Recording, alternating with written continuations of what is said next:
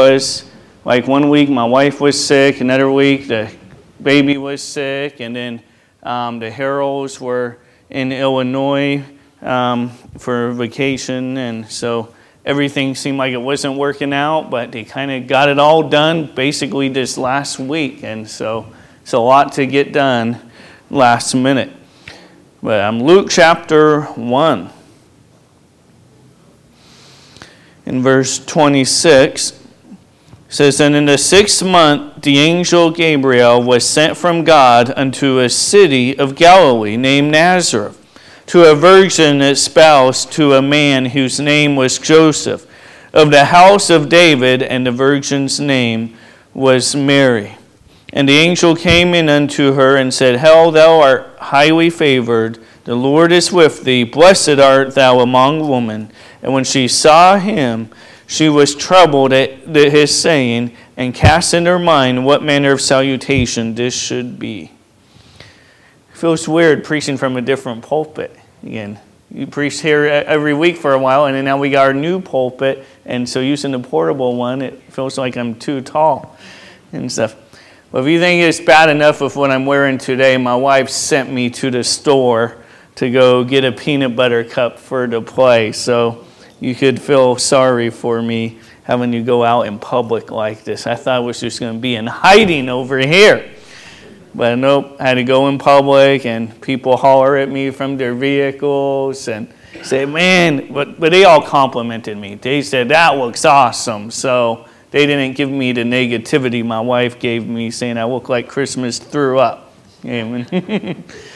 um, all right, but with Christmas time, or when Jesus came, so to speak, when he was born, it came at the appointed time.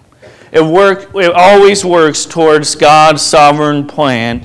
We see that there is the sixth month of the pregnancy of Elizabeth, the mother of John the Baptist, and there was no forewarning. The angel appeared at the set time the Lord had issued um, Galatians um, 4 4. So there was a forewarning in the sense of Bible prophecy, but not as far as where, how the humans were ready to receive it. They, they, they didn't know Jesus was coming yet, but if they looked at the Old Testament scriptures, they would be able to see the exact timing, um, not of so much of his birth, but of when he would be crucified and, and so we see in, in, Galatians 4, verse 4, it says, But when the fullness of the time was come, God sent forth his Son, made of a woman, made under the law, to redeem them that were under the law, that we might receive the adoption of sons. And so here the Bible says, the fullness of time. Right in God's timing. We're not going to turn here now, but write this down Daniel 9 24 to 27. And this is a 70 week prophecy, and those each day of those weeks is actually counting as years. So it's a week of seven years instead of a week of seven days. But there is a prophecy that was given when a decree, a decree was given that when a king would then make another decree, that basically would be 483 years. So 69 weeks first, 69 weeks, um, then, then the Messiah would be cut off, that Christ would die. And in the 70th week, it's yet to happen. That's the 70th week, is what we usually term the tribulation, the great tribulation period of the end times, God's dealings with Israel. And that's where the 70 weeks were determined upon Israel. So there is the 69 weeks from when the king made a decree and Jesus was crucified, right to the year. And then after the crucifixion, God turned to the church age. But then in the end times, God's going to be um, focused back on Israel again. And so it is no surprise that you're seeing Israel in the news regularly. And that you see politicians, many of them, despise and hate Israel and they'll try to show footage of when um, Israel is defending themselves, and um, while the Palestinians would use children and their wives as human shields. Um, and Israel, for the most part, they do their best to try and protect the civilians, even of the enemies. But anytime a casualty happens, it's all over the news about how bad and evil Israel is.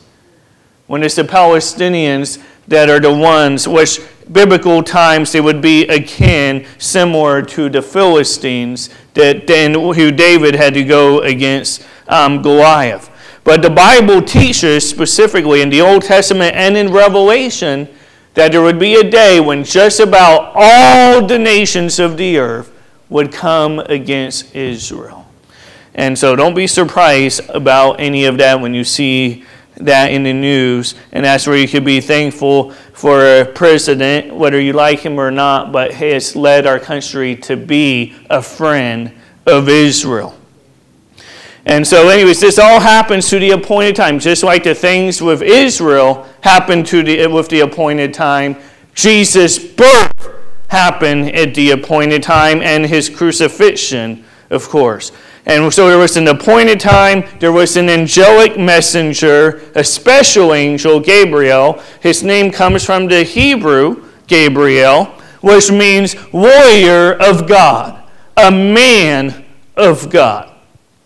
550 years prior, Gabriel had appeared again to Daniel and had also appeared to Zechariah by the altar of incense in the, the temple and announce the birth of John the Baptist.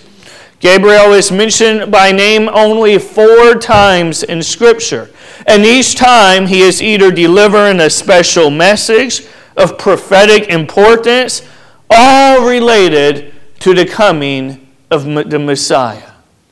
That was the special task of this angel in the announcement, everything leading to the Messiah. And in the Christmas story, we see there was a woman who had was an attentive recipient. She was a pure woman, as the Bible talks about that, to a virgin, espoused um, to a man whose name was Joseph of the house of David, and the virgin's name was Mary. You know, some modern scholars have tried to say that, like, oh, you know, in the Greek, um, this word could be translated as just simply a maid instead of a virgin. So maybe not a miracle actually did not happen. But you know, when you look at the Hebrew, which the Greek was translated from, the Hebrew always only meant virgin. And so we can know scripturally, you know, the New Testament was fulfilling the prophecy in the Old Testament that a virgin would conceive. A miracle that has never happened before and never to happen again. And so we see that Mary was a pure, she was a chaste um, woman. You know, the Bible says a good name is rather to be chosen than great riches, and love and favor rather than silver and gold. Um, in Matthew 1 18, um, it says, Now the birth of Jesus Christ was on this wise, when his mother Mary was espoused to Joseph before they came together. And so again, the Bible gives even more detail to um, be specific. But she was found with child of the Holy Ghost. And so the birth of God's Son, now this isn't his beginning. Jesus said while he was living, well, he was, he's still living, but while he was um, walking in flesh, um, he says, prayed to the Father, share with me the glory that we've shared before the foundations of the world. And so the birth of Jesus is not a beginning of Jesus, but a beginning of him being in flesh, of being manifested in the flesh. As 1 Timothy 3:16 says, God was manifest in the flesh. And so for Jesus, though, when he was born, it had to be a miracle. It's the, different than the natural processes um, due to the sinful nature of mankind. The sinful natures pass on through the man, and we'll get through that a little bit. But it says that she was espoused to a man, and this is their betrothal period, which would begin with a contract of marriage. The couple was legally married That's why you see they're already called husband and wife. And so, legally, by the law, they're considered married, except for that they would be separated up to a year while the husband made a place for he and his new bride to live. And if the woman was found unfaithful during that period of time, that one year, she could be publicly stoned or divorced, being disgraced for life, or put away privately. And, and, and so that's what would be the custom of the day. And so that's why Joseph decided, you know, at first that he was going to put her away privately, that he was not going to make a public scene out of it. But then an angel appears to Joseph and, and lets him know what's going on. Isaiah 7:14 is where the prophecy is found um, in about a virgin. Therefore, the Lord himself, himself shall give you a sign. Behold, a virgin shall conceive and bear a son, and shall call his name Emmanuel. Mary was also a prepared woman, prepared by the Lord. Um, it says she was of the house of David in verse 27. And so not only was the Joseph of David's lineage, but Mary too descended from David's lineage through his son Nathan. And so you have the legal line that comes through Joseph for the lineage. But then you have the, um, the maternal line, the paternal, you have the, the line that physically, that people would have said, oh, well, he's not really Joseph's son. But then by being the son of Mary, he had access, or he had the lineage to David through Mary in a physical way and legally through Joseph. So it, so it covers both bases, so to speak. She was a preferred woman. She was highly favored, greatly graced. Um, the phrase highly favored comes from the word charitu, which means to peruse with grace, compass with favor, to honor with blessings. And Mary was favored because God's grace was upon her. She was favored because, as the Bible says, the Lord is with thee. The word blessed comes from another Greek word, eulogio, which is where we get our English word eulogy, which means to praise or celebrate with praises. One week, a Sunday school teacher had just finished telling her class the Christmas story. After telling the story, the teacher asked, Who do you think the most important woman in the Bible is? Of course, the teacher was expecting the kids to say Mary. But instead, the little boy raised his hand and said, um, Eve. So the teacher asked him why he thought Eve was the most important woman in the Bible. The little boy replied, Well, they named two days of the year after Eve. You know, Christmas Eve and New Year's Eve. Hmm. Anyway, so here, in, go, go ahead and go to verse 30, and we see a spectacular announcement. And the angel said unto her, Fear not, Mary, for thou hast found favor with God. And behold, thou shalt conceive in thy womb, and bring forth a son, and shall call his name Jesus. He shall be great, and shall be called the Son of the Highest. And the Lord God shall give unto him the throne of his father um, David. And he shall reign over the house of Jacob forever, and of his kingdom there shall be no end. And so here we see that there was the coming of a child, a comforting announcement, and then being said, Fear not. You know, having an angel appear to you would be fearful.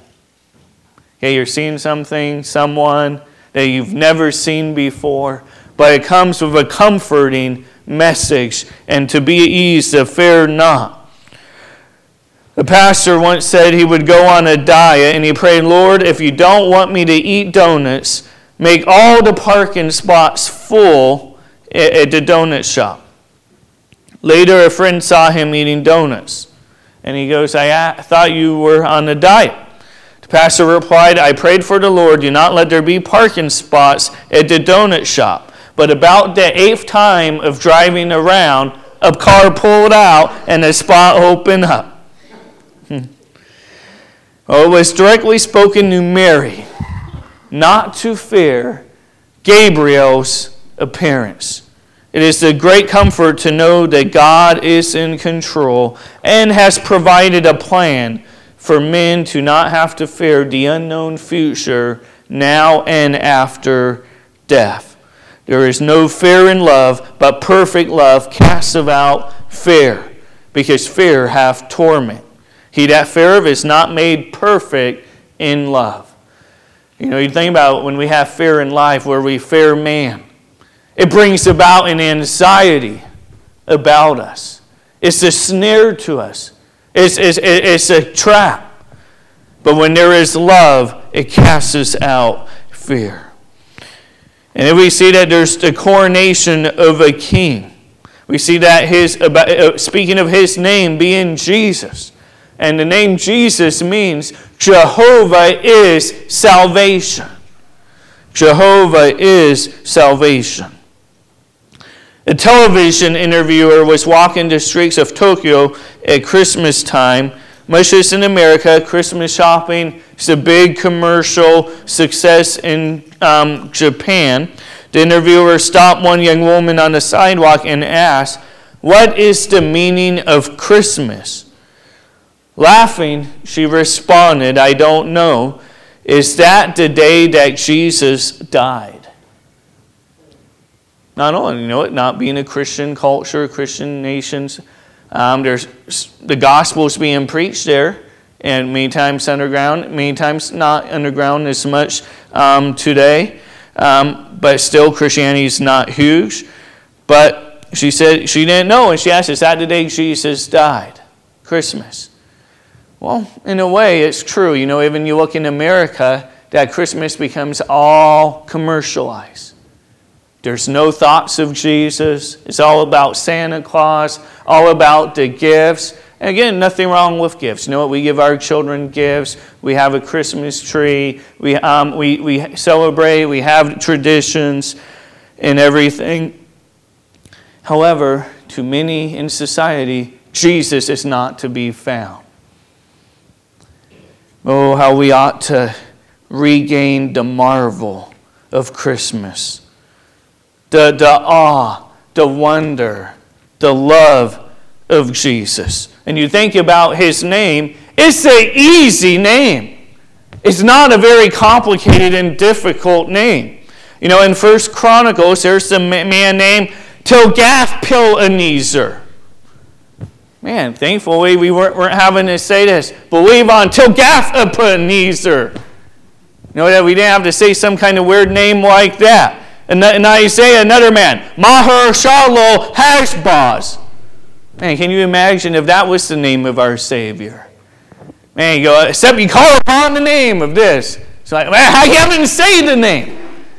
But name Jesus was a common name and an easy name, but it was an esteemed name because of his work on what he has done for us. In Philippians 2 9, it says, Wherefore God also have highly exalted him and given him a name which is above every name, that at the name of Jesus every knee should bow of things in heaven and things in earth and things under the earth, and that every tongue should confess that Jesus Christ is Lord to the glory of the Father.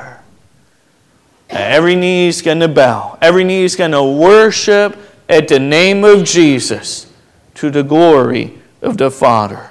And it's an enduring name.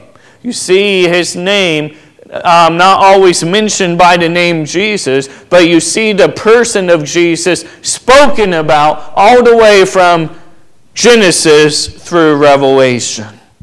It's an eternal name. When history ends and those who made it are fallen, his name will remain. It's an exclusive name. And speaking of Jesus Christ as a whole, and that Acts 4:12 says, "Neither is there salvation in any other, for there is none other name under heaven given among men whereby we must be saved." John 1:14 says, "And the word was made flesh and dwelt among us, and we beheld his glory, the glory is the only begotten of the Father, full of grace and truth." And we see his position that it shall be great. And the word great um, is translated from the Greek word megas, meaning predicted of rank. It's belonging to persons, imminent, immediate uh, for ability, virtue, authority, power. Jesus is above all things. He is preeminent. As Colossians 1:17 says, and he is before all things. And by him all things consist. And he is the head of the body, the church, who is the beginning, the firstborn from the dead, that in all things he might have the preeminence, shall be called the Son of the Highest. We see his rule in verse um, 32 that the Lord shall give unto him the throne of his father David. And that's what Israel was looking for. They were looking for Jesus to come in, get rid of the Romans, and that Israel would become a nation again. But that was not yet in God's plan yet. God's timing. It's still going to happen. And we see Jesus, I mean, we see Israel became a nation again in 1948. You know what? After, you know what, Germany tried to exterminate all the Jews. People thought there would be no Israel. Even churches started to teach that the church replaced Israel. And that they would say, we are the chosen ones, and that, that we are the Israel. Now, we are a chosen seed, you know, as Christians, you know, we're called in Christ, but God has not yet completed his work with Israel. And so now they became a nation again. And that's why prophecy became of interest around the world, um, really, because they're like, oh, wow. What the Bible prophesies that God would gather his elect Israel from all over the earth and bring them back to Israel. When that happened in 1948, people's eyes were open. They're like, wow, you know what? Maybe we shouldn't have a lack of faith and think, oh, you know what? Let's just spiritualize or allegorize what the Bible says. No, let's take the Bible for what it literally says. And it also literally says that Jesus will be coming back and he will rule and reign from Jerusalem for a thousand years. And, and, then, and then it will go into the, the, the heaven and earth will be destroyed, and a new heaven and new earth will be created. And his rule will be perpetual, it will be forever. Uh, in 2 Samuel 7 12, it says, And when the days be fulfilled, and thou shalt sleep with thy fathers, I will set up thy seed after thee, which shall proceed out of thy bells, and I will establish his kingdom. He shall build an house for my name, and I will establish the throne of his kingdom forever. That his kingdom would not end. Revelation 11:15 says, "And the seventh angel sounded, and there were great voices in heaven saying, The kingdoms of this world are become the kingdoms of our Lord and of his Christ, and he shall reign forever and ever." And so again, we already covered this, so I'm just go over this part real quick. But we see the miraculous birth was a supernatural conception. Verse 34 Then said Mary unto the angel, How shall this be, seeing I know not a man? And the angel answered and said unto her, The Holy Ghost shall come upon thee, and the power of the highest shall overshadow thee. Therefore also that holy thing which shall be born of thee shall be called the Son of God. And behold, thy son Elizabeth, she have also conceived a son in her old age, and this is the sixth month with her who was called barren um, before. For with God nothing shall be impossible. And so we see a supernatural conception. We see that the miracle is described, that the Holy Ghost would come upon her, that the power of the highest shall overshadow thee. And as she shall bring forth a son and shall call his name Jesus in Matthew 1 um, 21. One um, preacher said this Only as the Holy Spirit takes the place of the human father in Jesus' conception can it be true that the one conceived is both fully God and fully man. Christ must be both God and man to atone for sin. But for this to occur, he must be conceived by the Holy Spirit and born of a human virgin. No one else in the history of the world is conceived by the Spirit and born of a virgin mother. Therefore, Jesus alone qualifies to be Savior. And so the miracle was determined, determined by an omnipotent power of God, and that with God, nothing shall be impossible. Jesus said in Matthew 19 26, But Jesus beheld them and said unto them, With men this is impossible, but with God all things are possible. And so we see Jesus was a miraculous gift. He's the reason we celebrate Christmas to remember his birth, to remember his life, and then ultimately his death and resurrection. But we see with Mary, when God was looking for a surrendered servant. And we see in verse 38, she accepted um, the responsibility to give birth. And in verse 38, it says, And Mary said, Behold, the handmaid of the Lord, be it unto me according to thy word. And the angel departed from her.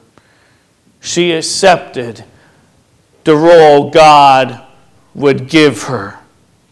All of us can give a heart of surrender to the Lord. One preacher said he started the whole adventure of Christianity in Nazareth. Nazareth? Question mark. Yes, Nazareth. Why Nazareth? Because there he found a woman who was completely yielded to his purpose for her life. Great works of God rarely start in big places. Rather, they start in small place, in some person with a big commitment. Jesus in Luke 22 42 said, Father, if thou be willing, remove this cup from me. The crucifixion he was about to face. And he, yet he said, Nevertheless, not my will, but thine be done. Jesus looked at, he wanted his will to be in line with the Father's. We see Mary, she wanted her will to be in line with God. And so she was a submitted servant to the Lord. William Barclay once said, The world's most popular prayer is, Thy will be changed. But the greatest prayer is, Thy will be done. You know, so often when we pray, we maybe don't say it that way, thy will be changed. But we're often praying for God to alter or change what God has allowed or enabled in our life. And rather, we ought to be, as we may make a request made known to God, but in it with, nevertheless, Lord, thy will be done. If you're having me go through this hardship, you're having me go through this trial, teach me through it. Let me know what I'm to gain from this and learning, or how I can be a testimony to others in my difficulty. How can I manifest your glory through my situation? God is ready to assume full responsibility for a life wholly yielded to Him.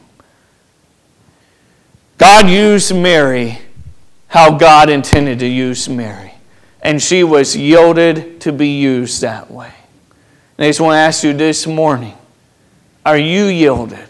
Are you willing to yield yourself, surrender yourself? Don't worry, you're not going to be given a virgin birth, okay? That's already been done and not going to be done again. But you surrender yourself to the Lord and let God use you how He seems fit. Let's pray and we'll have a song of invitation. It's the instrumental um, over the speakers um, place. But just spend time with the Lord and be surrendered to Him and remember the reason for Christmas. Let's pray. Dear Heavenly Father, we thank you, Lord, for the day today. For us to be able to be here in just a, a small church in a